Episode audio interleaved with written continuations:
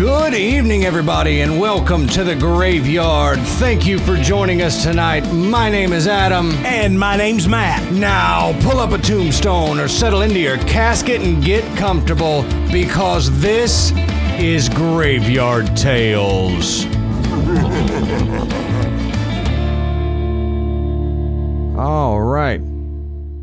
How's it going, Matt? It's good. Look, I've I've made a comment about this before, but we're gonna have to do like a video podcast or something so y'all can see how uh, how animated Adam gets in that intro. Yeah, you know, it, I don't do it like the rest of the show, but that intro, I've got to, you know, I mean, since we do it, we do it live every time. Basically, it's not a recording, so Right. I, I've got to get myself into it and go. You know, Yeah, that's So, right.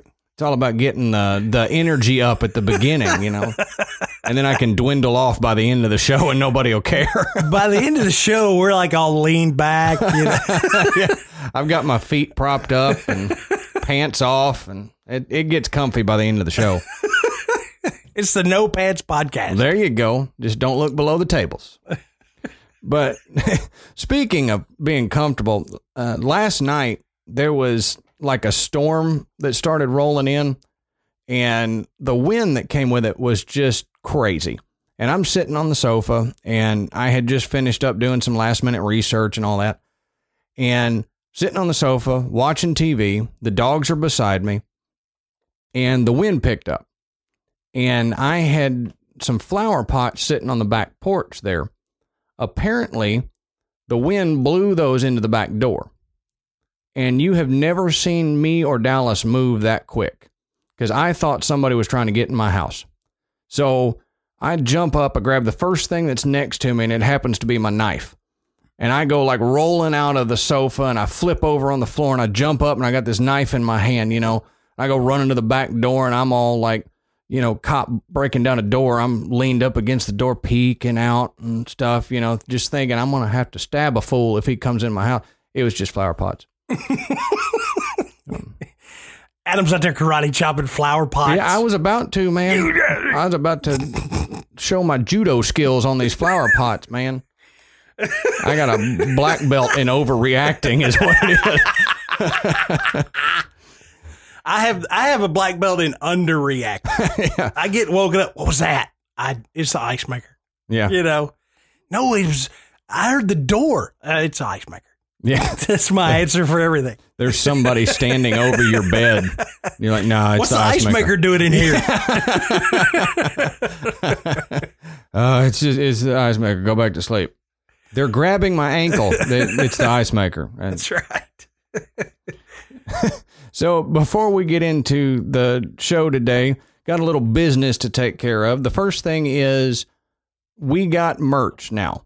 We now have a website. Woohoo! Yeah, buddy, where you can go get graveyard shirts and mugs and pillows. I really seriously got to get me one of those pillows. Like every time I open the the store to look at it, I'm drawn to those pillows because that one, the, bones, the bones logo looks good on that pillow. Yeah. and put it on my sofa. That would be great. Yeah. That Um, and the uh and the graveyard tales all nude calendar. Oh yeah, yeah. Don't worry, it's not us. No, yeah, definitely not us. It's other random people. Right. Uh, We got a, a ladies and a men's. And so you've got like the Nashville Fire Department. Yeah. Oh, Well- uh, wait, don't No, not the Nashville. No, because they're. I know some of those guys. Never mind. because Amanda will be ordering them ordering two. I need one for every room I'm in. I don't I don't need I don't need that. Yeah. I don't need to feel bad about myself any more than I do. I'll be walking around wearing that little plastic fire hat that you get when the firemen Right. come to school. you know? Right. And little red suspenders and look, I look just like that guy. No, no, you don't. Anyway, uh, hoodies and all that other stuff. And I'll put the link in the description of the show, but it is T T E E public.com forward slash user forward slash graveyard. I haven't been able to yet find us by searching for us, so I've got to contact TeePublic about that. But click on the link in the description or type that in teepublic.com forward slash user forward slash graveyard. Yeah. And the links for both of the logos are in the Facebook group, Right. the Graveyard Tales group. So if you haven't joined yet, go ahead and get in there because that's going to be the easiest way to find our merchandise. You know, if, if you're in dire need of a coffee mug, And yeah, and I'm sure we, you are. we got them. yeah. You know, and and what what better to drink coffee out of than a Graveyard Tales coffee mug? See, that's what I'm saying. Yeah. Uh, phone cases, laptop cases, all that good stuff. Yeah. So I got I got two mugs on the way right now. yeah, I got a mug and a shirt and a few stickers. Yeah. But uh, go ahead and hook yourself up with some merch because you know you want some. That's right. Um, but another thing we wanted to talk about, we are we've mentioned this before. We're going to do a listeners listener story episode, and we want to do it just a tad bit different than the one we did last time. The one last time you emailed us or sent us your story in one way or another, and we read it out. We want to get y'all involved. So here's what we want from you guys. We want you to record your story. You can do it on your phone. You can do it on your laptop, however you want to do it. Record your story and try to keep it PG 13 ish. You know how the show goes.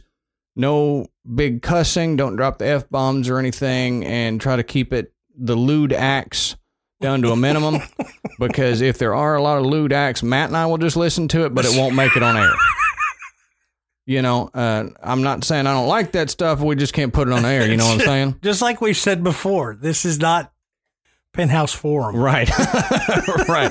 So record those and email them to us. And what we're going to do, we're going to compile some of our favorites and we're going to do an episode where we play your story and then we'll talk about it afterward and we'll play several of them. Yeah. Now, if we get more than what can fit in an episode, don't worry.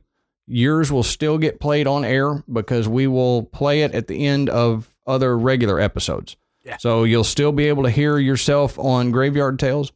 And I think it'll be kind of fun to hear I you guys telling your story. So go ahead and start working on that. Send them to us. We don't have an actual date yet for when we want to do it, but that will give us time to get enough of your stories in. Yeah, just start uh, start recording them, and uh, I think uh, uh, Adam and I will uh, will later uh, later on uh, over the next week we'll post some tips on how to record yourself to to get the best quality. Because if you're using like the old uh, like a, an, old uh, cassette player where you have to hold the play and the record button down and Right. you're talking into it, it's probably not gonna sound as good. Right. Um, and we want to be able to hear you. You you don't have to be like, you know, professional quality, but we just want to make sure that we can hear you, so that when we play your clip, everybody listening can hear you too. Right. So we'll we'll give you some some simple things to to do to uh, get the best quality of your recording when you're telling your story. Right. Um, that way, like Matt said, that way we can hear you. And if I do any editing or anything on your track, it won't muddy it up too much and it won't compress you too much. Um, so, but I'm looking forward to it. I'm looking forward to hearing you guys tell your story because it will have a little more meaning and a little more feeling if you guys tell it rather than us trying to tell it for you guys. Um, so, with that being said, Matt. So, what was that, Matt? I didn't plan that, which which makes it even more creepy. um, so uh, a listener, Rebecca, uh, I, I won't use your last name, but Rebecca, She appreciates that. She put a she put a link in the Graveyard Tales group to a story about the uh, Amazon Echo, and people have have gone nuts posting about Alexa laughing at them when they're asking her to do something or even just randomly laughing. Now, I, I get it. I've got one. I've got one at the house. I can't use it because every time we turn it on, my kids take it over. Um, and, and I can't, I can't hear Alexa play "Baby Got Back" one more time. um, when I'm trying to listen to my news feed, but this is not something I've ever experienced. But apparently, uh, over the last two or three weeks, a lot of folks have been experiencing this weird maniacal laugh when they're asking Alexa to turn off the lights. Right. And what you just heard was an actual recording of somebody asking Alexa to do just that. Why don't And- you pick the, the- laptop up, hold it next to the mic, and play it again in case the mic didn't pick it up? All right. So this is uh this is what is happening to uh several people's Amazon Echoes. Alexa, replay. Can you imagine?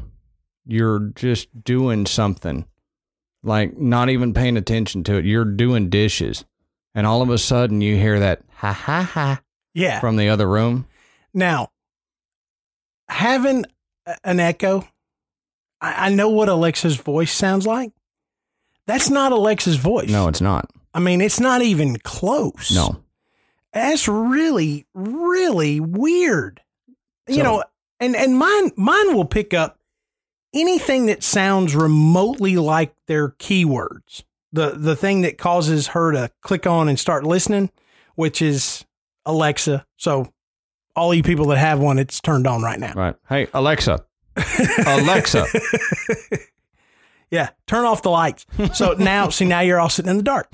Um, but uh, I think Alexa, Echo, or computer will trigger her to to light up and listen for a command. Um, if anything even remotely sounds like that, she'll light up. Now, most of the time, she'll light up and then tell you that she can't understand what you said, So if or you she say didn't like, catch that. She doesn't laugh. right. So if you say like, I like, can't say mine's ever I'm laughing. flexing, then she'll light up. and laugh. Yeah. But that that sounds like my life. Flexing and a chick laughs at me. So so here's here's a tweet from one of the guys that says, "I live alone and have lights controlled by Amazon Echo. Tonight, while sleeping, I closed my eyes and said, "Alexa, lamp off." I heard a woman laugh and the lights were still on. Now, I know that stupid device heard laugh instead of lamp off, but I can't sleep anymore. Right. I guarantee you it didn't hear that. It's No, it, it it was didn't just laughing and saying, "Yeah, right, dude. I'm Yeah. taking over." That's right. You This know. is this is the future. You ever seen Terminator? Yeah. This This is here it comes. this is the beginning. Yeah. Y'all. Just Alexa's going to take over. She'll sprout legs eventually and it reminds me a lot of I, I said this on the Facebook group, but it reminds me of that Simpsons episode where it's a treehouse of horrors and Pierce Brosnan voices the automated house Oh yeah. and he he hates Homer and he's in love with Marge. So he tries to kill Homer and, you know, woo Marge. And this is the start of that. Yeah. You know, we're going to have houses that are going to try to kill the the wife to marry the husband or vice versa and it all starts with an Alexa laugh. But we know some people who are gear junkies and they like their Alexa and their Google Home and all that and that's Angelo and Brian Oh yeah. from Double Density, and I I I would be ashamed for them if they didn't talk about this on their next episode. But Angelo, I I got to know your thoughts, and I've got to know if you're keeping your Alexa after this. And same goes for everybody else. Are y'all keeping your Alexa? Or are you going to throw it in the trash like a smart person? Angelo, I think the the biggest question you guys have is which segment of your show do you talk about this in? Right. Because it fits in both. Right. I say uh, since they do have both segments, they just do the whole show on just the creepy Alexa. They just talk about it the whole show, and they give us pointers on how to avoid being eaten by Alexa. That's right. Be completely destroyed. Right. So, all right, before we get into our topics, our separate topics for tonight, let's take a quick potty break and let's hear from Black Picket Fence and Our Strange Skies. Hey Cameron, can I ask you a question? Yeah, Mariel, ask me the question. Do you like nightmares? I like that. Do you like Halloween? Do you like ancient bones? Do you like chainsaw massacres? Do you like playing video games for seven hours at a time? Do you like ghouls? Do you like to drink Pepto Bismol just for the taste? Do you like sad boys? Do you like Cat Fancy magazine? Do you like holding a melting ice cream cone? Do you like the inescapable threat of death? Do you like solving for X? Do you like high octane thrill rides that push you to the brink of diarrhea? Do you like coughing into your elbow?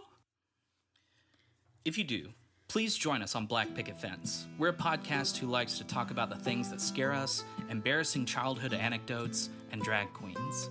We discuss our favorite spooky movies, video games, books, TV shows, board games, and more. New episodes are out every Monday morning. Yours were so good.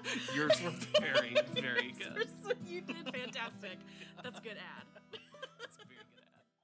What's up, UFOnauts? It's your UFO guy, Rob Christofferson. Have you ever been curious about the UFO phenomenon, but unsure of where to start? Have you ever wondered about just what crashed at Roswell? Have you ever wanted common sense advice about licking UFOs? The answer's don't. Then check out the Our Strange Skies podcast, where we dive into America's rich UFO history and uncover what these sightings say about ourselves. You can find us on Apple Podcasts, Google Play, Stitcher, and most podcast apps, as well as Facebook, Twitter, and Instagram. Don't forget to look up, because you never know what you'll find in our strange skies. In Gray We Trust.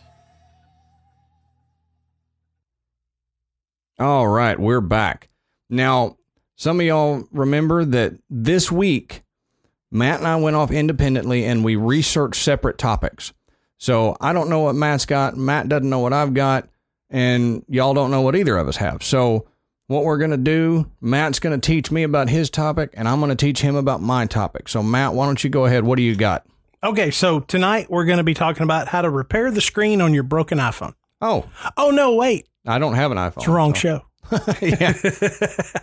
So, no, tonight, the topic that I researched is modern day exorcism. Sweet. Yeah. Sweet.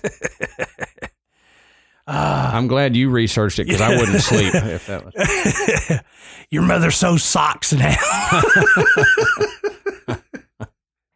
so, so yeah, so I, I chose this topic because it's always been interesting to me.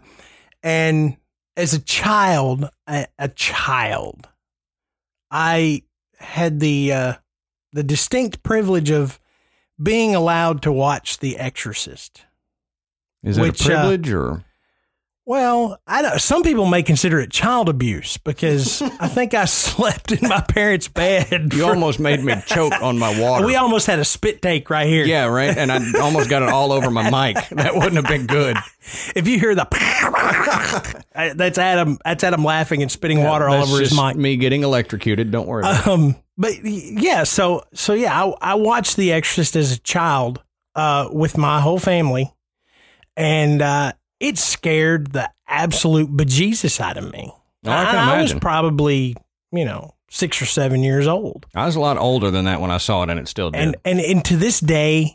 The, the one the one part of that movie that absolutely gives me cold chills when I hear it is when the priest is listening to the recordings of Regan. He's got a tape recorder in there and he's recording the stuff that she's saying because he, he doesn't understand it. It's in another language. And so he takes it to an expert to listen to it.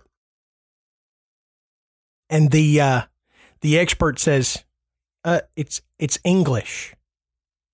And the priest looks at him and is like, What? He said, It's English. And he plays it backwards. oh wow. And that just, man, that just gives me chills. Yeah. I'm like, I give me chills right now. Right. Just saying it. I'm like, oh, that's so creepy. But, uh, but all of that stuff, like you've seen in The Exorcist, um, The Exorcism of Emily Rose, um, The Conjuring, you know, there's The Devil Inside, The Right. All of those movies about exorcism, I, I'm not really going to go into that because I think most people that are interested in this stuff already have a grasp of what that looks like. Mhm. You know, uh, uh, this this demon possession of a human being, um, what it looks like. I'm, I'm not going to go into a lot of description of that, but what I'm going to focus on tonight is how it's done, why it's done, when it's done, what is the church's view on it, how do they approach it, and and what the different steps are they do um, to actually take it. So, um, a couple of the stories I'm going to share are are fairly they're fairly creepy, um, and they're they're not something that you can just brush off. Right. You know, these things were were legitimate. They happened to these people. The cause of it was attributed to, you know, demonic uh, involvement. Um, but sometimes that's not necessarily the case. But they couldn't find another explanation. Mm-hmm. All right, so let's start out by saying what what is exorcism. I, I think anybody that's listening to this show probably has a really good idea of what it is, but you may not understand all the aspects of it. Uh, the Catholic Encyclopedia defines exorcism as the act of driving out or warding off demons or evil spirits from persons, places, or things which are believed to be possessed or infested by them, or are liable to become victims or instruments of their malice. So, in short, it's a ritual performed by a Catholic priest to expel the devil from a person, place, or thing. Which kind of that sounds like a schoolhouse rock right there. you know, I did never see that one though. get the devil out of a person, place, or thing. You know that. Yeah, it'd work. It'd work. I'm gonna I'm gonna bring that back. you should. uh, and but there are several types of exorcisms, not just the traditional one like we think of when we what we've seen in the movies. Uh, the first is a baptismal exorcism, which, to be honest, I had never heard of. I had never heard of it in this term. But the baptismal exorcism is the blessing of an infant prior to baptism to cleanse it of evil resulting from original sin. And the idea of original sin is that as human beings, we're born with innate sin. We're Right. we're automatically imperfect as soon as we come out of the womb, and we're already destined to be condemned to hell. mm-hmm. And we have to atone for the original sin. And this blessing prior to the baptism of an infant helps cleanse them of that. Um, the second one is called a simple exorcism, which I don't know that there's anything about exorcism that's simple. Yeah, I was gonna say That's that- what they decided to call it. Uh, a simple exorcism is the blessing of a place or a thing to rid it of evil influence, i.e., a haunted doll, you know, something Mhm. like that, or um, or your house. Um, you know, people all the time will, will buy a new house, and before they move in, they'll have somebody come and they'll burn sage and they'll say prayers and blessings, you know, to bless the house, to rid it of any uh, evil entity that might be there or bad energy, anything like that. Sometimes that may not be a bad idea. It's not a bad idea at all, you know. So, and and and folks that um, folks that follow the the Catholic practice, um, there's a lot of things like this that people do, especially around houses. You know, it's like I think it's been it's been a few years, but I think it, if you're selling your house, you bury a statue of Saint Christopher in your yard upside down or something like that, Hmm. and it helps your house sell. So, you know, having an idea like that, you know, it it, it you kind of understand why, you know, the Catholic Church would be the one that takes the lead on this. Um, So if to I speak, buy a house and I go to dig in the garden and I find a St. Christopher upside down, I'll just know I got jujued into buying that Yeah. thing that I really didn't want Yeah. to, but I was tricked into it by a saint. yeah, exactly. Super. And I think it's Saint Christopher. I can't. I I'm not 100 percent sure, but I think that's right. Um, the third the third type of exorcism is a real exorcism, and that is what most people think of when you say the word exorcism. You know, the the person on the bed, you know, speaking in different languages, you know, throwing up pea soup, Reading a book. levitating. Yeah. Reading a book. Yeah. Reading a book upside down, Yeah. you know, that kind of stuff. Yeah. But that that is a real exorcism. Performing the rite of exorcism to rid a human being of diabolical possession. So um those are the three main types of exorcism recognized by the Catholic Church. How do you know that you you need some exercise? when when that when that belt gets a little too tight, When I'm out of breath from see it. answering the phone. you, you need some exercising. No, um, no. How do you know if if you or someone you know could be possessed by a demon? And I, I want to preface all of this by saying we're talking about demons. We're not talking about ghosts. We're not talking about your great aunt Tilly uh, spirit coming into you, and you know all of a sudden now you can make biscuits from scratch. Um, it's not that. It's a demon. It's it's an entity that is not human, never was human. You know, it's not somebody that died and their spirit came back to, you know, roam around a house or a cemetery. This is, you know, if you if you believe in this, this is this is an entity that's been around for thousands and thousands and thousands of years. Oftentimes they're considered to be fallen angels. So they're smart. They're clever. And in the case of a demon, they're evil. And, you know, they lie and they cheat and they charm and they promise things that they're never going to deliver to get their way. Whether it's just to torment somebody, whether it's simply to gain possession of, of an individual or their home or an area, you know, they're, they're going to do whatever it is they have to do to protect their, uh, what, what they want to do. hmm So here are some signs of demonic possession. According to the church, telltale signs of demonic uh, possession include speaking or understanding languages which the person has never learned. This is different from speaking in tongues. Speaking in tongues is considered a sign of religious ex- ecstasy, not possession. Right.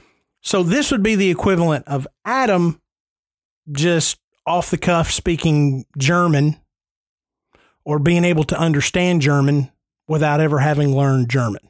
You know. Du hast mich? Yeah. Or uh or me coming out, you know, just fluently speaking Mandarin Chinese and I've never I, I wouldn't be able to know or recognize Mandarin Chinese if it slapped me in the face. But all of a sudden I can. So this is what it's talking about. Knowing and revealing things the person has no earthly way of knowing. And a common thread in all of the stories that you could find about exorcism uh, about a real exorcism is that this person knows details about the person interviewing them or talking to them that they should not be able to know. Death of family members, causes, dates, things like that. Things that they shouldn't be able to know. So almost like psychic. Yeah, You know. psychic, but with a really dark twist Mhm. because again, you know, if an exorcist is communing with a demon, you know, to drive them out of of a house or of a person, um, that demon is going to use whatever it can to get the upper hand. And let's say this priest had a a hard upbringing, you know, maybe maybe his parents abandoned him. Maybe that's how he became a priest. You know, he was, you know, raised in an orphanage with, you know, by nuns and Mhm. decided, hey, a demon would use something like that. You know, your parents hated you Mhm. and your parents' names were Joe and Betty. And Betty, you know, killed herself and all this stuff and just using it. But why would they know that? Right. And by knowing something like that, I mean, you, you think about it. If if somebody comes up to you and they tell you something that they know, that you have a mutual friend that you're unaware of, and they tell you something about yourself that they shouldn't know, it it'll creep you out. Oh, yeah, even if sure. this this person, you know, could could be totally innocuous, and they go, "Oh yeah, that's like that time you went to that concert and you uh you got left by your friends and you had to take a cab to, Mhm. you know, you're like, why do you know this story? Yeah. You know, I mean, uh, it, it it puts you on the defensive. Well, and it- that that's that's what the demon is trying to do. It creeps me out when people like know my name that I don't think should. Right. I've had that happen before Right. where, you know, somebody will say, Hi, Adam. And I'm like, How do you know me? You know, I don't. So Right. I, I could I could only imagine a secret or a bit of knowledge that Yeah. they shouldn't know. Yeah.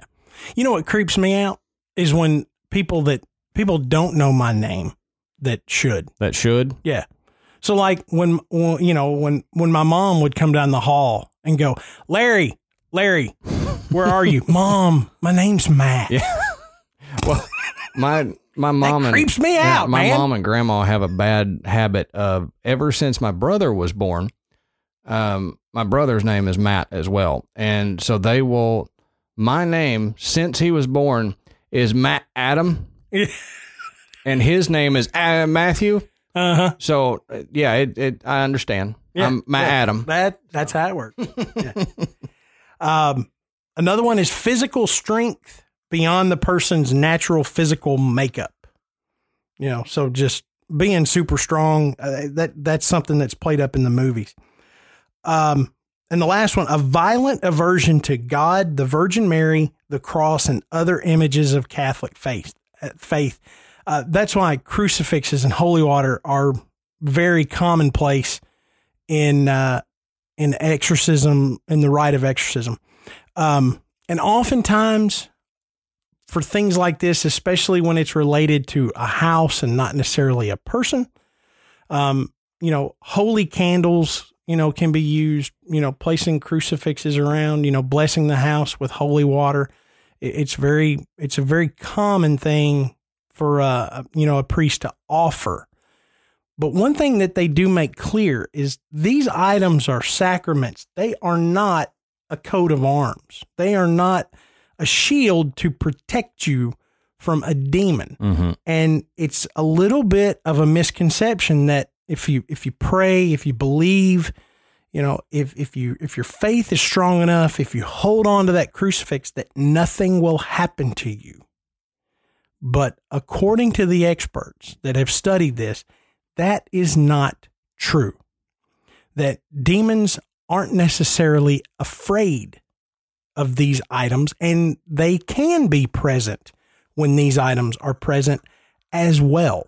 So, you know, putting that holy water, you know, uh, through your through your house, uh, burning that sage, um, hanging that crucifix in the hallway, it, it may make you feel better, but it, it's not necessarily going to expel a powerful demon.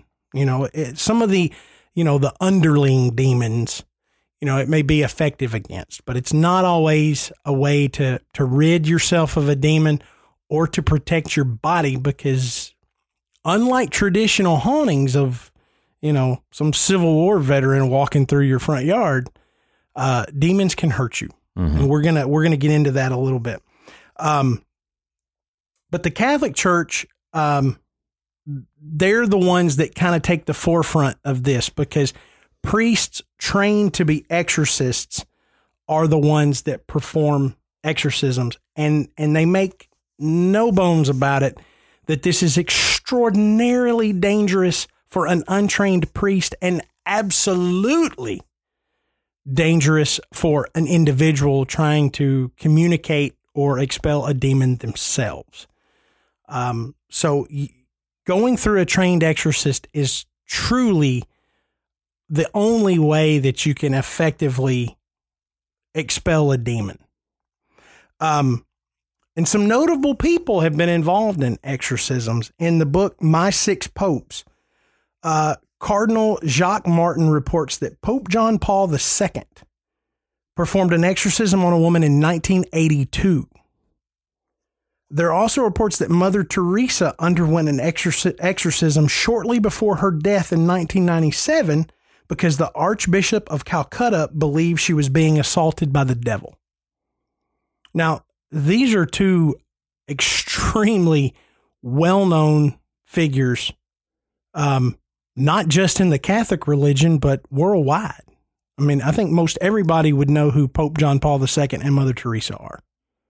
So, If they if they believe this, there must be something to it. Right.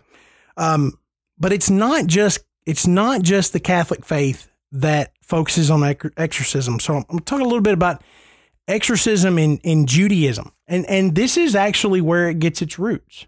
Um, there is no evidence of a man casting out a demon in the Old Testament, but in the New Testament, things kind of kick into high gear.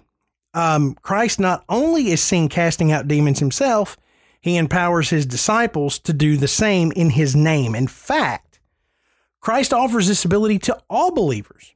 Now, notably, this power is limited as the Bible documents instances where the apostles had unsuccessful attempts to cast out demons. And Jesus says that some demons can only be exorcised through prayer and fasting. So, um, to a believer, as we enter the new covenant or the New Testament, uh, two remarkable phenomena are recorded. The number of possessed persons in the four gospels is almost beyond counting. I mean, there are so many accounts of the apostles casting out demons. You, you just you, you you can't get through them without it just being a, re, a reoccurring theme. Um, and among the evangelists, Saint Mark narrates more cases of possession and of deliverance by Christ than all the other books of the Bible put together. Um, the second remarkable feature is the hostility of the evil spirits in the possessed person. Um, this hostility, we could say, is the began at the opening of Christ's public ministry when he was tempted three times by the devil. All the exorcisms performed by Christ were done in an instant. All he had to do was tell the devil to depart. The evil spirit left at the Savior's words. Um, not surprisingly, the possessed person, when Jesus uh, exorcised them, were afflicted in some external manifest way. Uh, what's crucially important to understand is that the devil has the power to injure or harm his victim. As we talked about that earlier. You know, this is not Uncle Joe's ghost hanging out at your house. This is an entity that can do you physical harm in the real world. Um, behind this is the mysterious providence of God who may allow the evil spirit to harm human beings in their mental or bodily faculties. Um, and another thing, you know, should be mentioned the the just the deluge of possessions which began with Christ coming into the world. It just set a pattern for all the future time. So, like I said, this is kind of where all of this began. You know, we can go back, you know, all the way to the New Testament. So this is where this idea of of casting out demons in Christ's name, you know, comes from. That's where it originates. Um, so that's that's kind of a background of where exorcism in in in Judaism in the Christian faith uh, begins. Let's move back over into the Catholic Church. Um, exorcism in the Catholic Church is is a real thing, and just like everything with the Catholic faith, there is there's structure to it. Mm-hmm. You know, it's it's not something that's like, well, what do I do? What do I do? Guess what? We got a manual. Right. We've got a written instruction of this is what you do. You know, regardless of what it is, this is what you do. This is what you say. This is how you do it. This is how many times you repeat it, and this is where you go when you do it. All this kind of stuff. It's all laid out. Exorcism is no different. Um, there are three types of demonic activity for which the Catholic Church would recommend an exorcist. Number one, infestation. Number two is oppression. And number three is possession. And the last one, of course, that's the one that everybody really kind of thinks of. Um, so we're going to spend some time looking at the other two. Um, but in all of these situations, a demon will feel that it's it's gained something that it now has a right to. Uh, whether it be a house or an actual person, it doesn't want to lose what it's obtained, and it will fight to hang on to it. And so, anytime an exorcist is going in with the idea that there could possibly be a demon involved here um, in some manner, they know that they're essentially going into battle with the Right. devil, and and that's the way they view it. So let's talk about infestation. Infestation is the situation where a place, typically a house or a building, has become occupied by a demon or demons. In many cases, an infestation could be mistaken for a ghost haunting, um, where objects move, things are thrown, you know, voices are heard. Um, So mimic poltergeist activity. yeah, I mean, very, very similar. But remember, it's not a ghost; it's a demon. So the idea is to to torment. You know, it's it's not. Hey, I'm I'm catching lightning in a bottle by seeing something. You know, in my house. You know, walk past the door. You know, this is something like I want you to know that I am here because this house belongs to me, Mhm. and and that's the way they do it. And so, when all of this really kicks up, it's it's the demon exerting his force and power to say, "This is mine. You don't belong here. So I'm gonna get you out. And if I have to scare you to death, if I have to torment you and torture you physically, that's what I'm gonna do because this house belongs to me." Um, the Catholic Church actually views hauntings as the spirit of a dead person that is in purgatory. But a demonic infestation um, is the actual taking over of uh, of a place by a demon or demons, and the longer they're there, the greater this sense of entitlement becomes. So, like I said, it's a, it's an ownership, and they're going to fight for it. Squatters' rights. Squatters' rights. yeah, yeah. Boomer sooner, you know. yeah, something like that. I mean, if you if you think about it, and you know, it, that that's what they're doing. The next one is oppression. This is when a demon actually targets an individual. Now, it's different from possession in that they don't take over their body, but this is where the demon has attached itself to an individual. Um, activity in these situations increases when the target individual is present. So it, it's not something that just the individual will experience. Other people around will notice things that happen, but it will all be linked to the one individual that the demon is attached to. You ever seen paranormal activity? Yeah. Okay. So as you go through that movie, that's the common theme. You don't realize that until you start hearing about the the lead character's past Right. uh, and she finds the photograph and all of that kind of stuff. So a lot of people will begin to think, "This is my house is haunted. Mhm. Something's going on. There's something wrong with this house. Um, we got to get out." And so you move. Things may be quiet for a little while, but moving from a location is not going to remove a demon from you Right. if they're attached, attached, to you. if they're attached. And we have talked about this in past episodes, especially the Ouija board hmm because if you're talking about Zozo, you know, who is uh, considered to be the Ouija board demon, and and why you don't burn a Ouija board, you know, how you properly get rid of one, because an entity inside that's communicating through that board could attach itself to you, and then now you've got a new best friend and you don't even know it, Right. And except this best friend hates you. Yeah.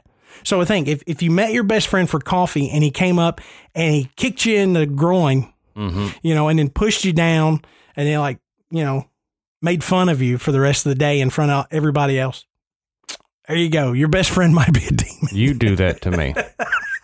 what What are you Yeah, saying? You know, only on the weekends. Well, true. Yeah. Because the individual is the target, the demonic activity will follow them. And physical violence in the form of scratches, being choked, pushed downstairs, objects being thrown, etc., they're common in this this type of demonic activity. And so that leads us to the third one, the one that everybody knows, possession. And this is where the demon actually takes over the physical body of a living human host. Usually it's done in order to torment or perform evil deeds. This is what most people think of when they hear the term exorcism. You know, it's what's dramatized in The Exorcist, uh, you know, the exorcism of Emily Rose and, and countless other movies. Um, this is what they're talking about. The most dramatic form. That's right. That's right. Um, it's speculated that many of perceived demonic possession cases are, however, mental illness, especially for possession.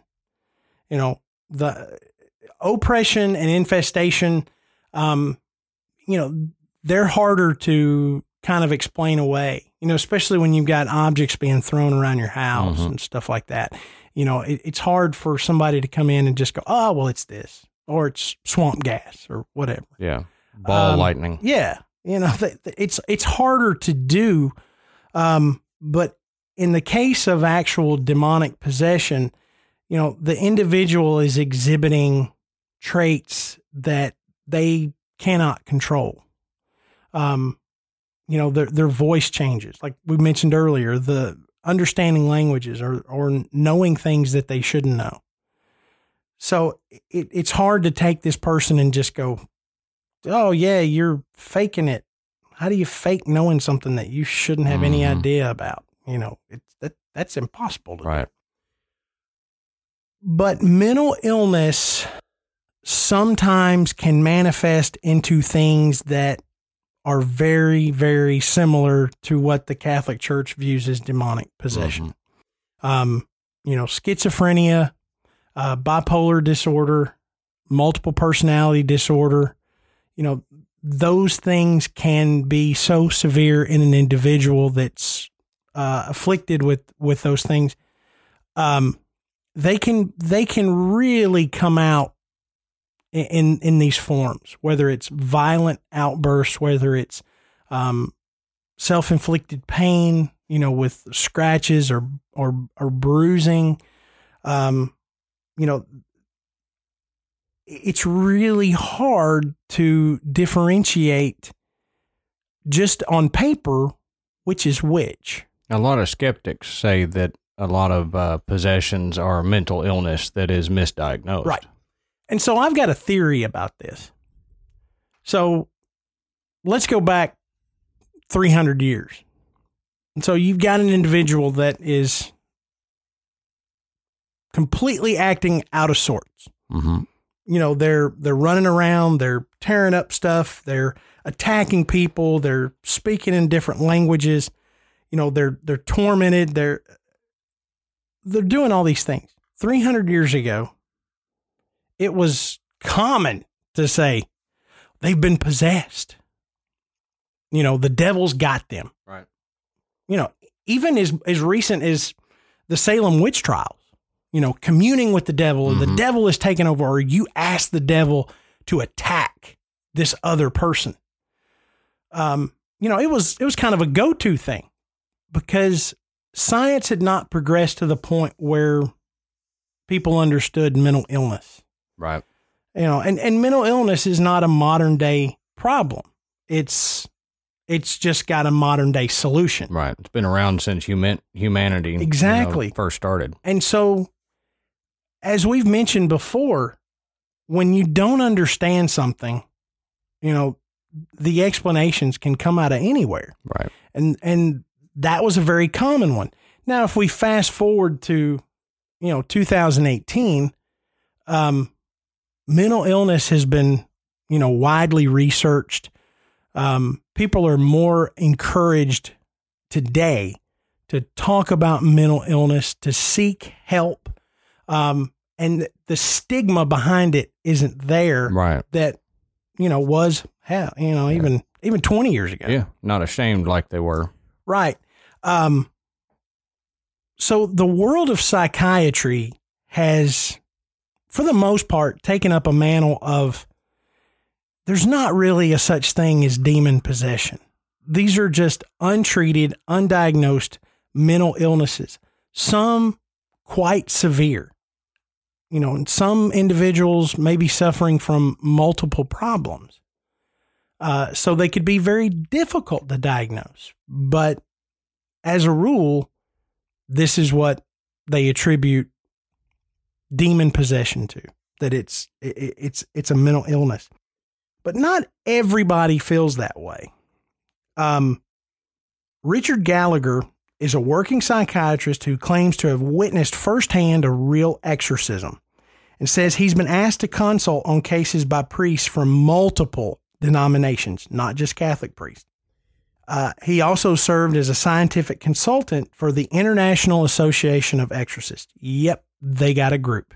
The IAE is a collection of exorcists and scientists who work together to investigate uh, claims of, of demonic possession and how they should proceed.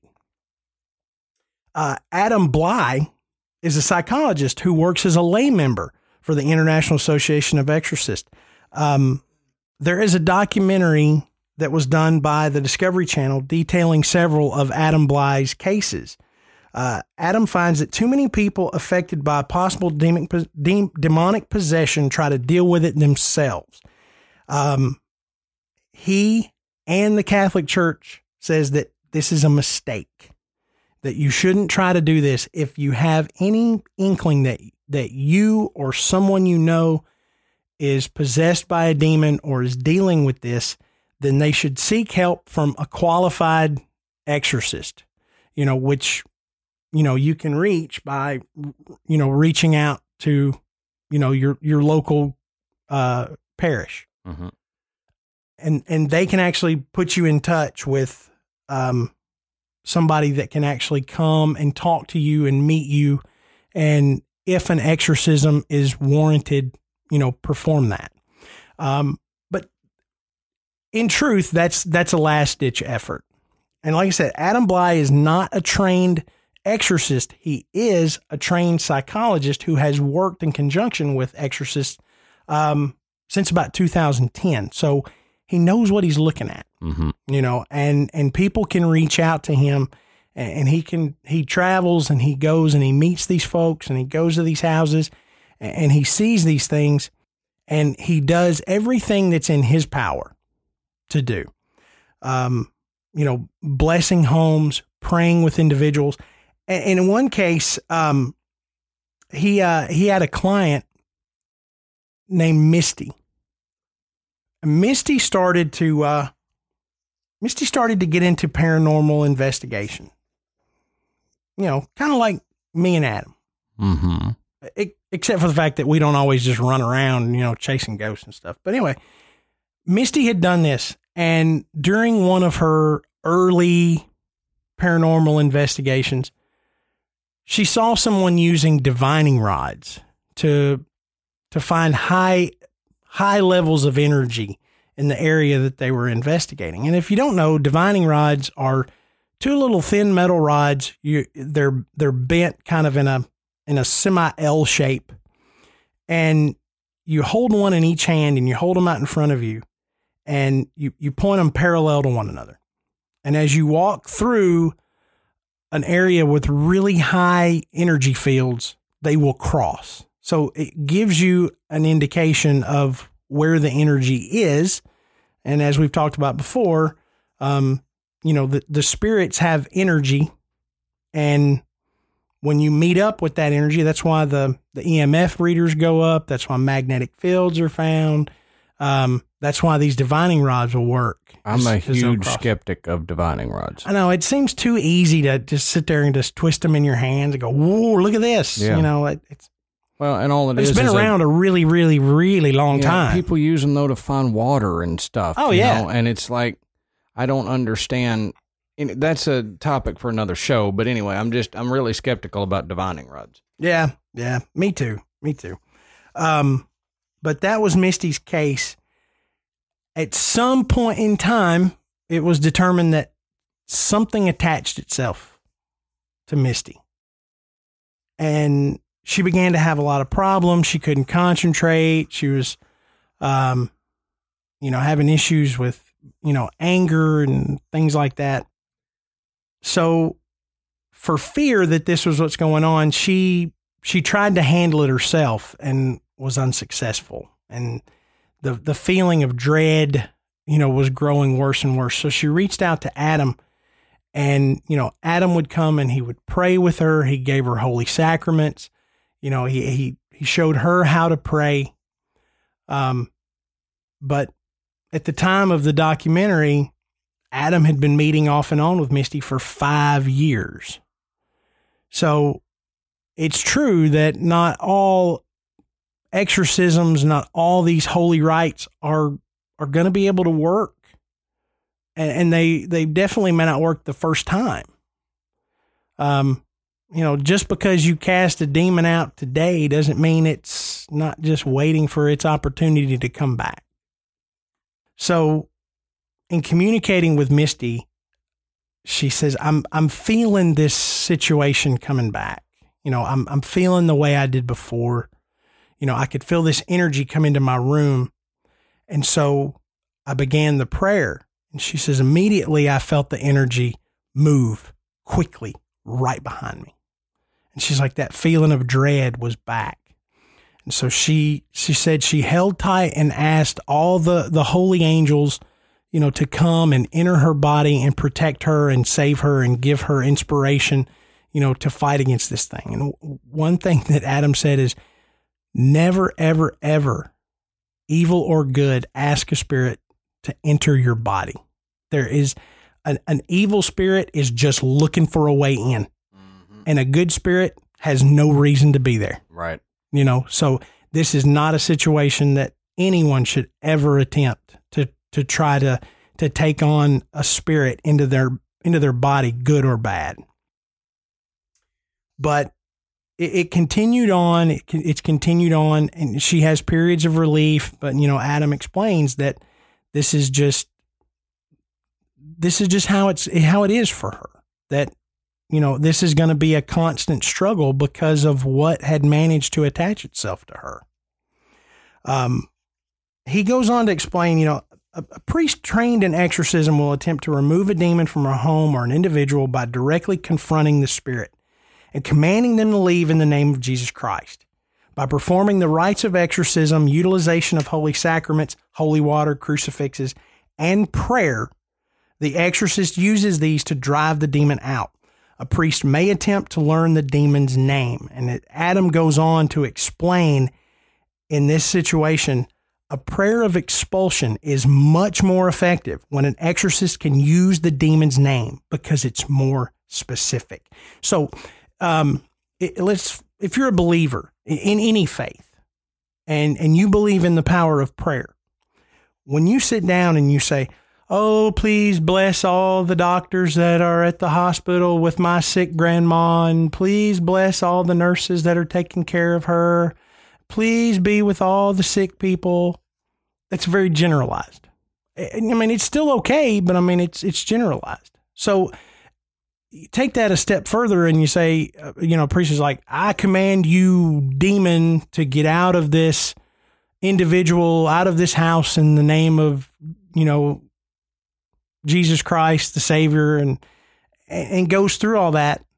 It's it's still very generalized, but he he does go into one particular case where this family was was finding really strange things happening in their house. You know, they had um, they would hear noises. You know, they could hear they they would smell this horrible, horrible stench that they described as rotting flesh, and that it would just it, it would inhabit this one area of their home. And they had a closet that had a light bulb that was hanging, you know, with the pull cord. They said you could turn the light off, go back in there, you know, a little bit later, and the cord would be wrapped around the light bulb or something strange, something that wouldn't just happen on its own. So they tried a little test. They went into the closet. The cord was wrapped around a bulb. They undid it, turned the light on and off, walked out, came right back in, cord's wrapped around the bulb again. So something's going on. So in in attempting to help these folks, Adam goes in and blesses the house and things are still going on. And the the man in the in the in the documentary whose house uh, this belonged to he said i just get this feeling there's something living under the stairs. And they show the stairs and he describes them as there's a space underneath their stairs that was boarded up. I mean he said it, it it's an obvious space some people will put a closet door right there, and then you've got that little storage area that goes under stairs. They didn't have this. There was wall. Hadn't been accessed as long as they'd been there. You know, it was just a wall. So they decided to bust through. So they bust through the wall. Now, this is a, if you can just imagine, this is an area under someone's stairs that's completely sealed. There is no way to get in here except to bust through this wall. And so they do it. And inside, they find one of their child's Legos. Now, how did that get in there? Right. But even more creepy is that they find a drawing of a demonic face and a name at the bottom Moloch. And, and if you do any kind of demonology study, Moloch is a name that you hear hmm very, very frequently. Um, I've ran So- across that name several times. yeah. So uh, Adam knew we have a name. And so we can pray specifically to cast out Moloch. hmm not just a general prayer of expulsion. We can pray directly to for Moloch to leave. And and and we've mentioned this before. There is power in names, especially when it comes to demons. And so when you learn a demon's name, you've you've gained a foothold against them.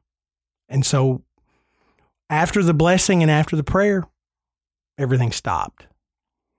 So again, that's a story that you can't just explain away. Right. You know, I mean, it- The for Lego somebody to do a yeah, for somebody to do that as a hoax, I'm like, you better know how to do drywall. No kidding. You know, I'm gonna bust through here, hide this in there, and I'm gonna seal it back up so I can bust through it again for this priest. And make Nope. it make it not look like you had done that. Not happening. You know, I'm not doing it. I patched a lot of drywall in my time, and you you know that's difficult to make it not look like you put a big hole in it. Yeah, exactly, exactly. Um, the last story about Adam, Adam Blai, not not the Adam sitting across from me. It's not me. is a is a case of Penny Miller. She's another amateur paranormal investigator, and Penny decided that she was going to go and do some investigating in a local cemetery. So she's got a recorder out there. She's got a camera, and she catches what she thinks is a dark shadow walking through the cemetery on film. And she rushes home to show her daughter Elizabeth. Look at what I caught on film. And Elizabeth confirms, yeah, that's exactly what this video looked like. They said almost the day after that video, she showed her that video, funny things started happening in the house. And the most notable was that Penny's grandson, Seth, Elizabeth's son, who was autistic, began to have issues with his bedroom. He he began to become terrified at night he would cower in the corner. He would cry. He would scream as if something was in the room with him. And it got so bad that Adam wouldn't, uh, Seth wouldn't even go into the room. And that when they brought him to the house, he would just break down in tears and just this fit and would, would essentially just cry himself into exhaustion because he didn't want to go inside. So after this went on, Elizabeth, the daughter, said, I think it's time to call somebody. And so she was going to reach out to Adam, but said there was something telling her not to. There was some reason why she shouldn't or couldn't. And finally, it just it got too much. She saw the shadow walk through her living room directly in front of her. And that was the last straw. She said, We got to get help something's here. So she reached out to Adam, and, and Adam came. And the night before Adam arrived, a statue of an angel flew across the room at Elizabeth. It smashed her cell phone and then broke into pieces. Hmm. So when Adam arrived, he he knew that this was a bad situation Right. but not being an exorcist. He was a psychologist and he's, you know, he's worked with exorcists, but he's not a trained exorcist. He did everything that he could. He prayed, he blessed the house, um, and it, it paid particular attention to Seth's bedroom.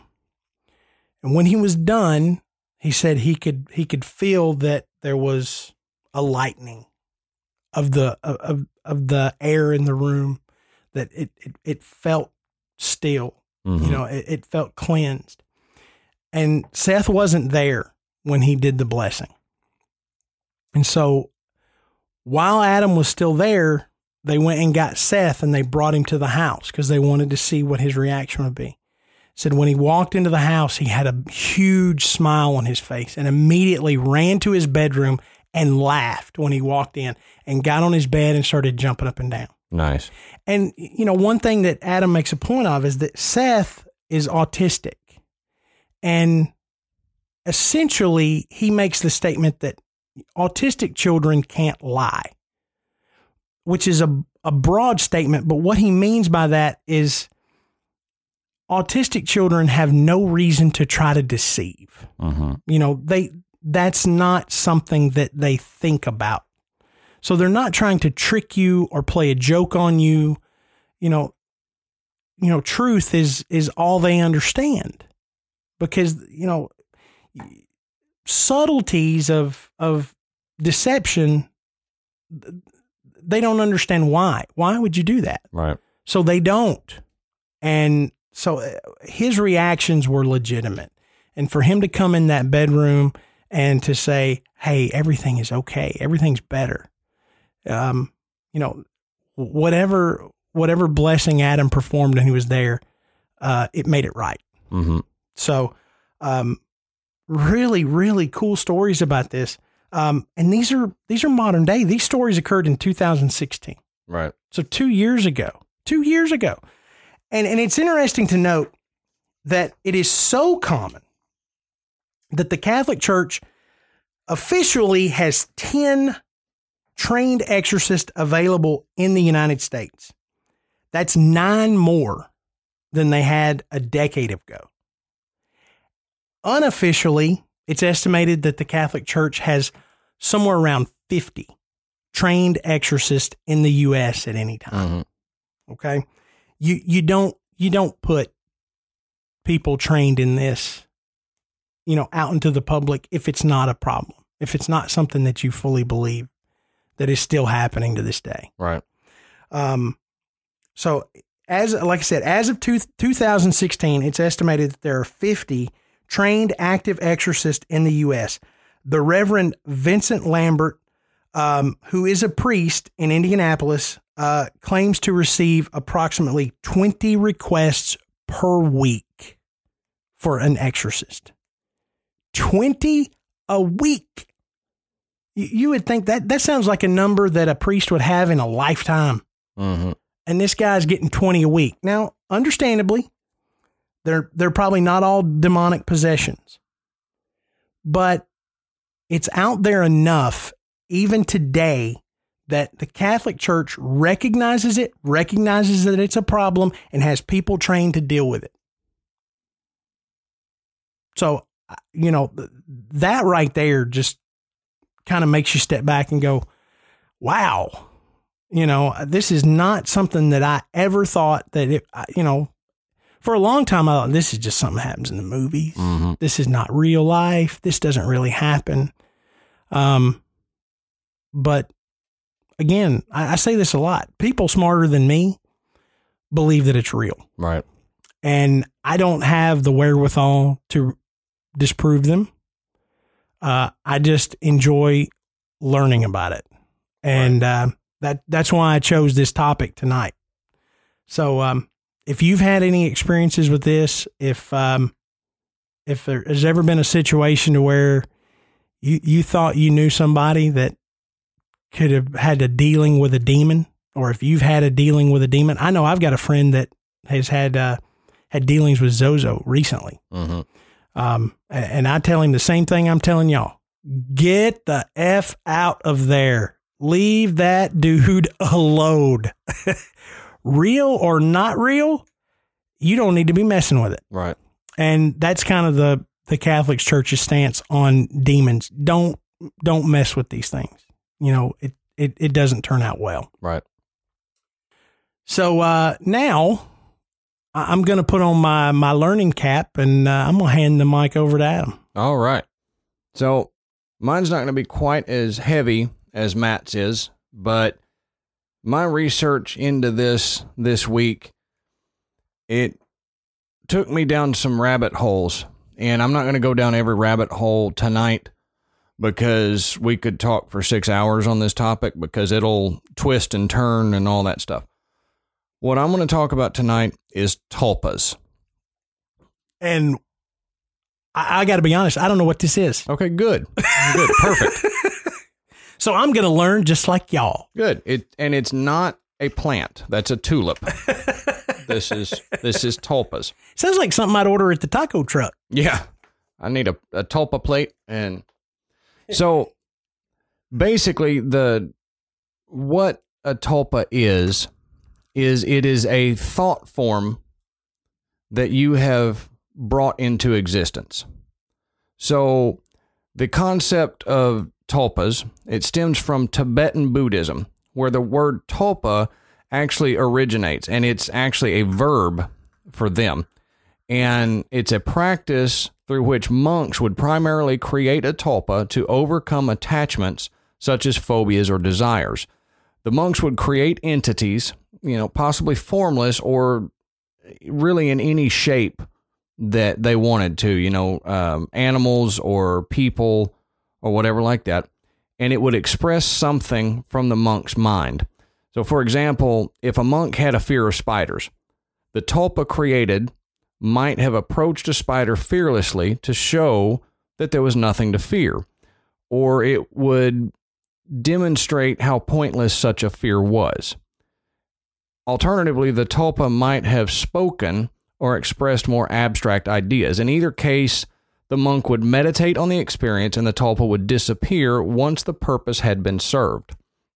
And it's also believed that groups together, groups of people, can either concentrate on a thought or just subconsciously doing it. If they're thinking about something over and over and over again, and they don't know they're doing it, but it's always in the back of their head that this thinking could bring this tulpa into existence.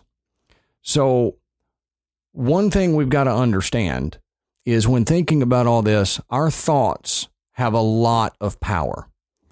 And we may have talked about this before, but there it's in all religions and going back to the creation of man that your thoughts have power. And they always tell you you know be careful what you think because it can express itself physically. And this is i mean absolutely true in the case of tulpas. And according to mindyourreality.com thought power is the key to creating your reality. Everything you perceive in the physical world has its origin in the invisible inner world of your thoughts and beliefs. To become the master of your destiny, you must learn to control the nature of your dominant habitual thoughts. By doing so, you will be able to attract into your life that which you intend to have and experience as you come to know the truth that your thoughts create your reality. So this gives a lot of credence to that belief that, and you you hear this a lot in the science news and stuff now, that your external is only your external because you thought about it. That reality doesn't exist until you think about it. You know, you you think in the concept of particles, whether they're in one state or in another state, well, that all depends on if you observe it. You know, they're in both states until you observe it. And then when you observe it, it becomes one or the other. And this thought goes into, it can be broadened into actual existence that this water bottle in front of me only exists because I think it exists. And in my mind, it is a physical water bottle that I can drink out of. This thought, there is a, I don't know, it, it, it's a philosophy called metaphysical solipsism. And it's there's multiple varieties of solipsism, but it's based on the philosophy of subjective idealism. Metaphysical solipsism metaphysical solipsists, sorry, maintain that the self is the only existing reality and that all other realities, including the external world and other persons, are representations of that self and have no independent existence. So the only reason, Matt, that you exist is because I basically created you in my mind if I'm think if I'm a solipsist. So it's a very self-centered belief.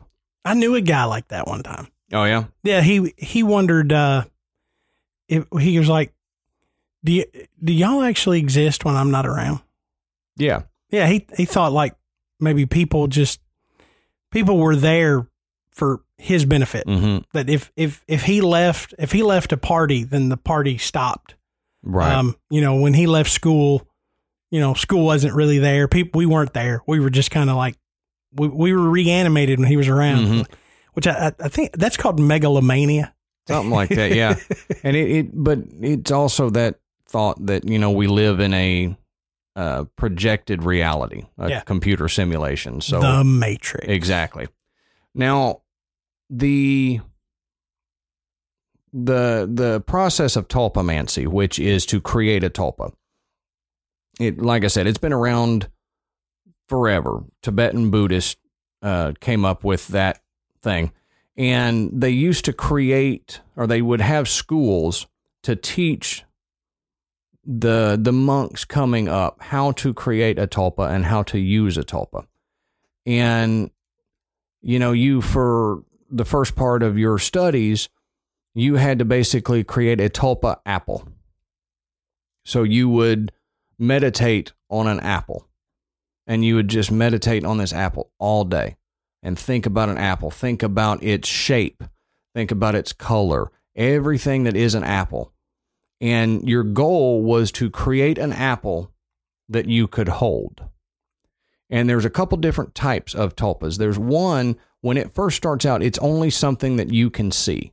It's only something in your brain that you have created, but it's separate from your thoughts. So you give this so much energy and so much of yourself that it becomes separate from you. And the other one is one that takes it even a step further and it becomes its own independent being that can interact with the world. So you work your way up in this Tibetan Buddhist thing to where you can create another living being, whether it be an animal or a person. Yeah, because you, you can't just start out there. Right. Right. Hey, I'm gonna make this. I'm gonna make a tulpa dog. Yeah, I'm gonna make me a, a a tulpa friend here to just hang out with me and all that stuff. And you have to imbibe it with thoughts and and feelings and emotions and everything when you first start thinking about it. How would how would it react in this situation? What would it do in this situation? So you have to put a lot of time and effort and energy into it and it's a lot of meditation that is required to do this but it's all from your thoughts. And there's there's a story of a a group of Tibetan monks that are are coming up and they're learning to do this. And so like I said, they start out on Apple. And so the the teacher is you know talking them through the process of creating this apple. Well, there's one student, like there is in all classes, that think they're already to the advanced stage. So this one guy, the while he's supposed to be thinking of an apple, he is thinking of a dog, and he wants to create this tulpa dog.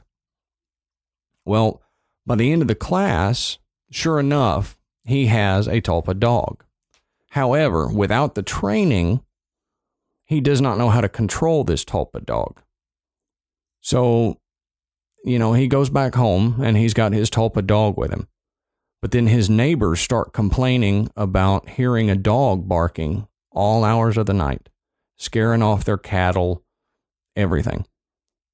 And this is because the tulpa, without much training, it takes on your desires and your hatreds and stuff. He didn't like his neighbors. So, of course, his tulpa dog does not like his neighbors. So, it's basically tormenting his neighbors. And his neighbors didn't like him. So, every time it came into the, they came into his yard, they would hear dogs barking. Well, he didn't, he wasn't to the point where he could create the physical tulpa where everybody could interact with it. So they didn't see it. They just heard there was dogs barking all the time. Well, this got back to the the monk, the the head monk guy, and he had to put an end to it. So he had to then meditate with the guy and basically draw this tulpa back out of existence to rid everybody from it because he was not trained to do it. So it, it was basically, you know, when you create a monster and you can't control it and it's just an abomination, that's what this was. So anyway, they got rid of it and all was well. But who's to say he didn't go back out and do it again after he was kicked out of the school and all that Yep. stuff? But anyway, the the idea of tulpamancy has taken on a different meaning now in the last few years because it has come back into the Western knowledge. But it has been changed from this idea of it is to help you through tough times or help you learn something. And it's now become more of a imaginary friend for people.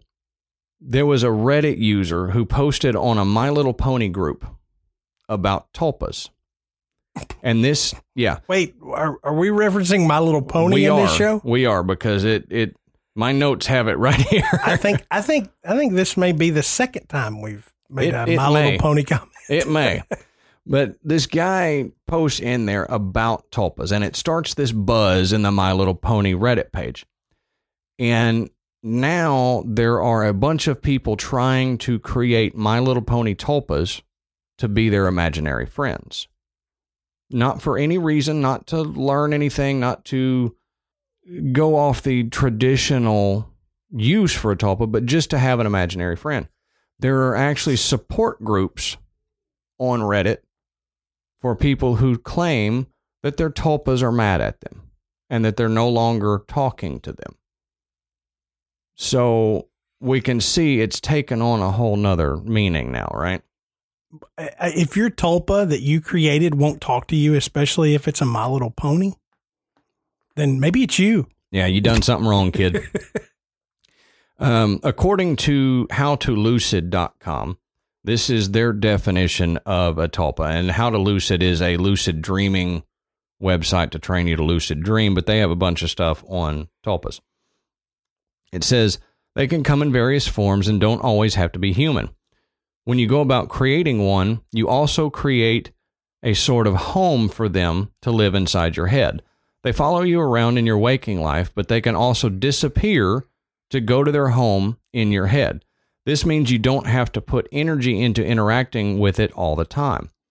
At the start, you'll need to really focus on thinking, what would my tulpa say in this situation?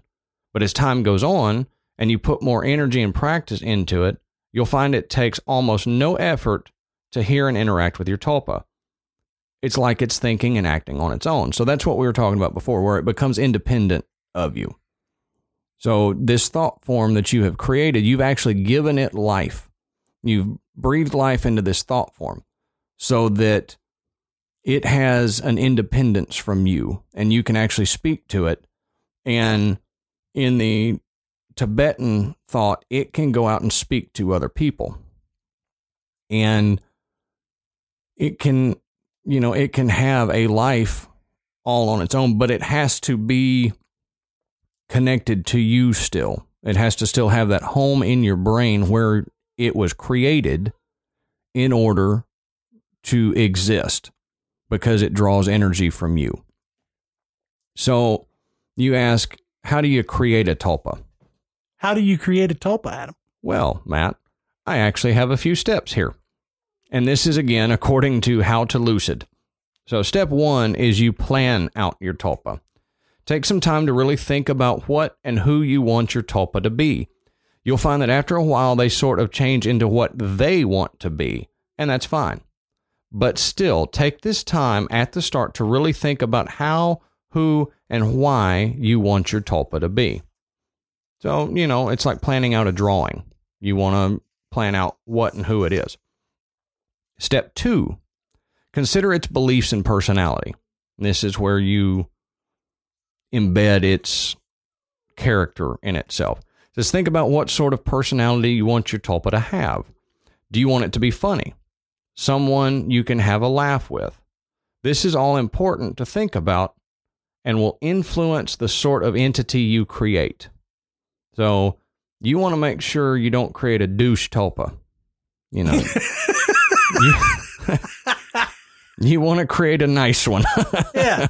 You don't you don't want one that you can't stand to be around or that's going to get mad at you and not speak to you. You got like uh, Don Rickles or Triumph the insult comic dog. Right. Tulpa. Right, Just that- around tells you how much you suck. that would be terrible. In- in that case, you need to retract your tulpa and try to get rid of it and start over. Step three, you practice speaking and interacting with it. Once you've got a clear idea of what you think it should look like and how it should act, you can practice talking to it. Give it a name or open your mind and hear it tell you its own name. The more you open your mind with this and be creative, the more you'll enjoy the experience. So, you know, if if it's to the point at this stage where it can tell you its name or it, it knows kind of who it wants to be, let it. This gives it more independence. This allows it to become more of a individual. So step 4, practice keeping it in the background. This is where you'll make it more a part of your life. Practice just sort of keeping the thought of your tulpa in the background of your mind and thoughts. Whatever you're doing, try and keep thinking a little bit about your tulpa and imagine it's there with you all the time. Step 5. Check it's really there. When you've been practicing manifesting your tulpa for a while, you'll want to perform a quick test. This test is to see if it's really there and can do things without you. If up until this point you've been putting effort into thinking about what and how it would react to certain situations, now is the time to stop. Lay back, close your eyes, and let your tulpa show you something. Don't ask it to show you something in particular. Just say, "Show me something random." So this is this is the point where you're giving your tulpa the independence to be and act on its own.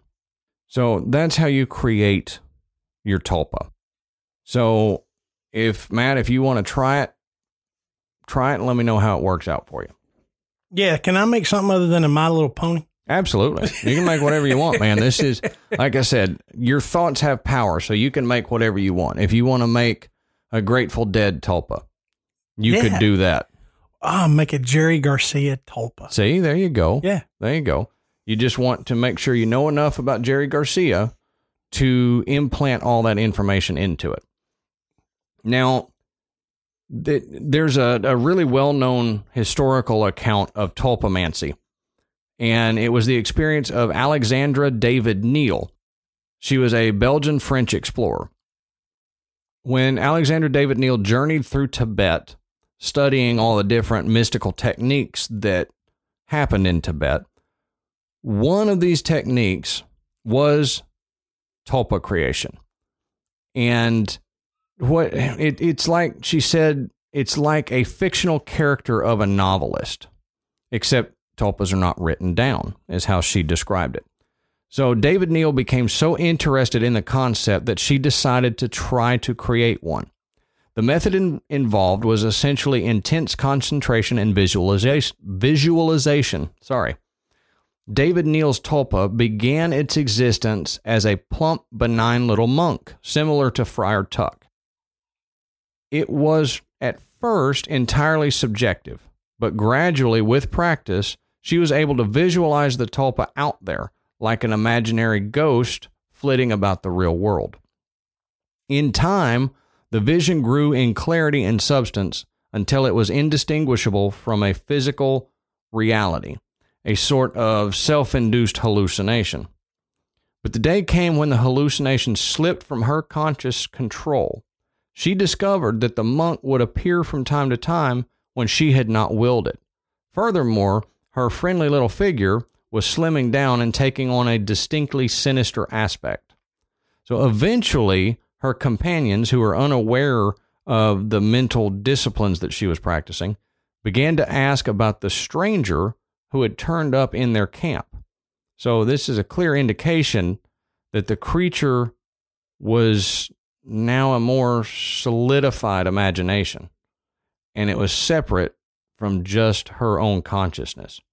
At this point, David-Néel decided things had gone too far, and she applied a different technique to reabsorb the creature into her own mind.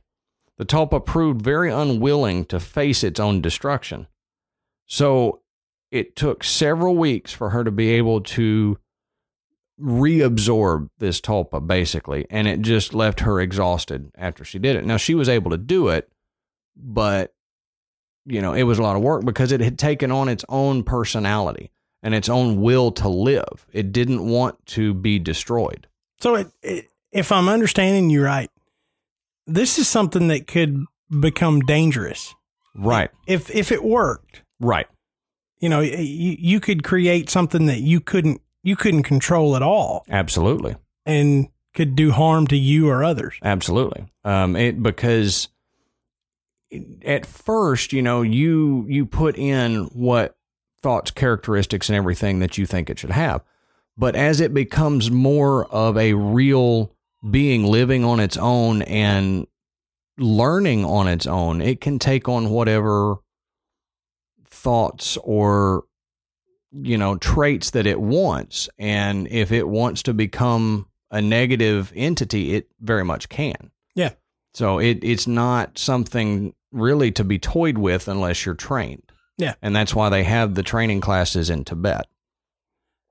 So, uh, I, it sounds like if you're keeping score at home, you know, uh, as an author would write and create a character on paper, that character is going to develop, right.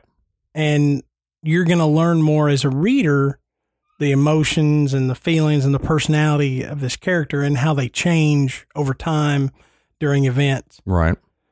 But this is different because at some point, if successful, this thing begins to make its own choices exactly and has its own experiences that mold its own personality without your interference. exactly Okay. exactly it takes on its own characteristics and becomes completely separate from you and not what you intended So if J.K. Rowling had decided to make Harry Potter a tulpa instead of a book character, Mhm. You know, we, we could have some whack job Harry Potter running around London. Right. right You know, Yeah, he would have, you know, he could have taken on the characteristics of Voldemort instead of, Yeah. you know. Now, remember, I said that a group could basically accidentally create a tulpa if they were subconsciously thinking about something. All right, now let's get into a little thought experiment. Let's open your mind a little bit and let's ah, delve oh, this is to be fun. Let's delve into the world that Adam has lived for the past week. Okay. Now, if the world is told a story, and they know it's a story, but enough people are thinking about this story and they feed enough energy into this, what happens? Okay. So in 2009, a man named Eric Knudsen on a creepypasta forum created an internet meme and it was on the, this forum called something awful. This meme was slender man. So then we have he becomes the winner of this meme contest. So then it goes out there into the world and there are creepypastas about slender man okay so people are talking about Slender Man. People are thinking about Slender Man. It becomes a creepy story that you tell around the campfire. And it, it gets into people's consciousness. And so people are thinking about it. Now, in 2014, two teenage girls lured a classmate into the woods and stabbed her 19 times, all to please Slender Man.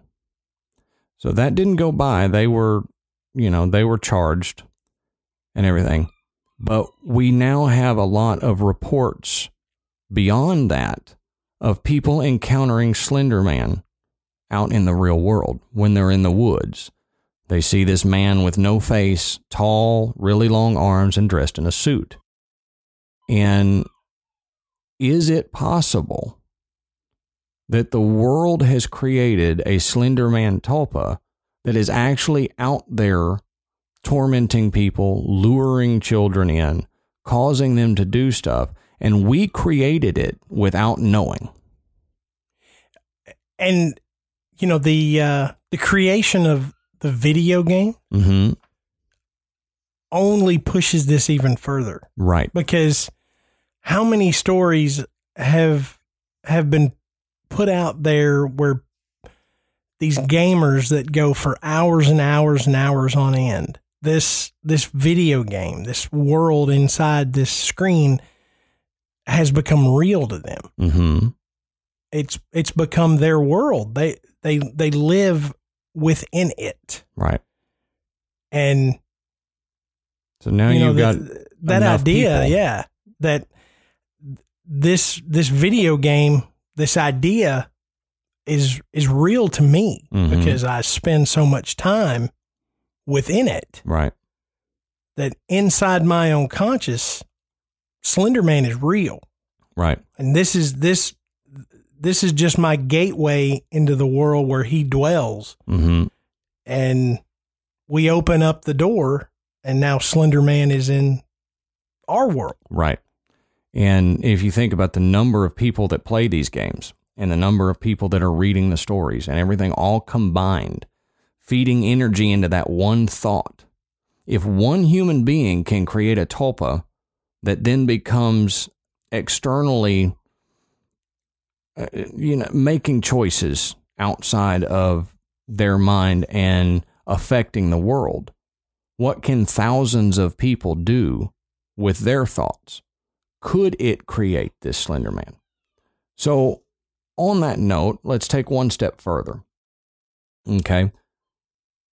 In knowing what a tulpa is, could Bigfoot be a tulpa?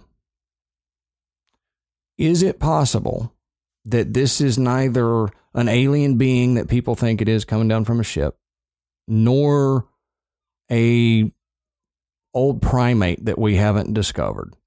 But it's actually a tulpa that we created because from way back in Native American societies and any other societies in other countries, they have thought of the primitive ape like hairy creature that attacks their villages and everything.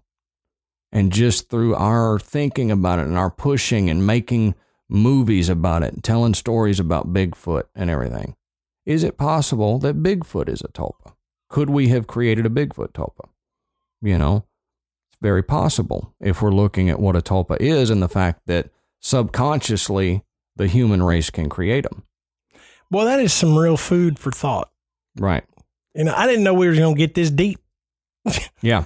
but I mean that it it again, if if you believe in the potential to do this, it makes sense. Mm-hmm.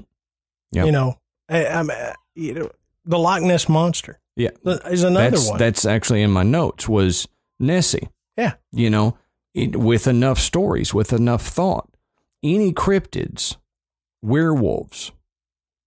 We did an episode on werewolves. Werewolves could be a tulpa creation, tulpamancy, from unknowing participants because it's been planted in our subconscious and we think about it all the time.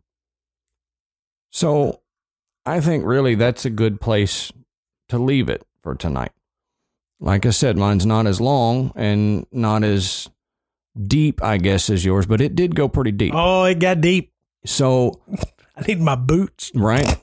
So, what what I want to know, you know, is let us know in the group or email or whatever. Do you think it's possible that Slender Man does exist now through tulp, unknowing tulpamancy? Do you think a cryptid such as Bigfoot could be a, a tulpa creation of man because we have thought it into existence? And what else do you think could be or has the potential of becoming a tulpa because we think about it so much? So, on that note, we hope that you enjoyed this episode and that maybe our discussions drove you as crazy as the research did us. Oh yeah. So, like I said, I've spent a week thinking about this stuff, and that's why I posted the other day that I think I'm going crazy, is because I have been thinking about this for Yeah. a week. And And Adam's tulpa kicked over a flower pot last night. apparently that may be what it was. That, because I'm thinking about Bigfoot and Slender Man, that could have been a hairy, really tall, long armed, no faced Bigfoot man slender thing In a suit. in a suit kicking over my flower pots because I was thinking about the stupid thing for days. He looks like those cavemen from the Geico commercial. exactly. Man, I create weird tulpas. so we thank you for joining us tonight, and we hope that you enjoyed it and you'll enjoy it enough to spread it to the world. Tell your friends about it. You know, tell everybody about it. Um, if you're inclined to, give us a rating on iTunes or wherever you listen to podcasts. That would be a lot of help.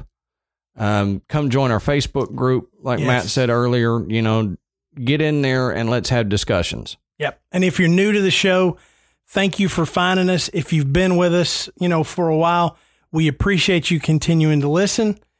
And I think that's a wrap. That's a wrap, brother. We'll see y'all next time.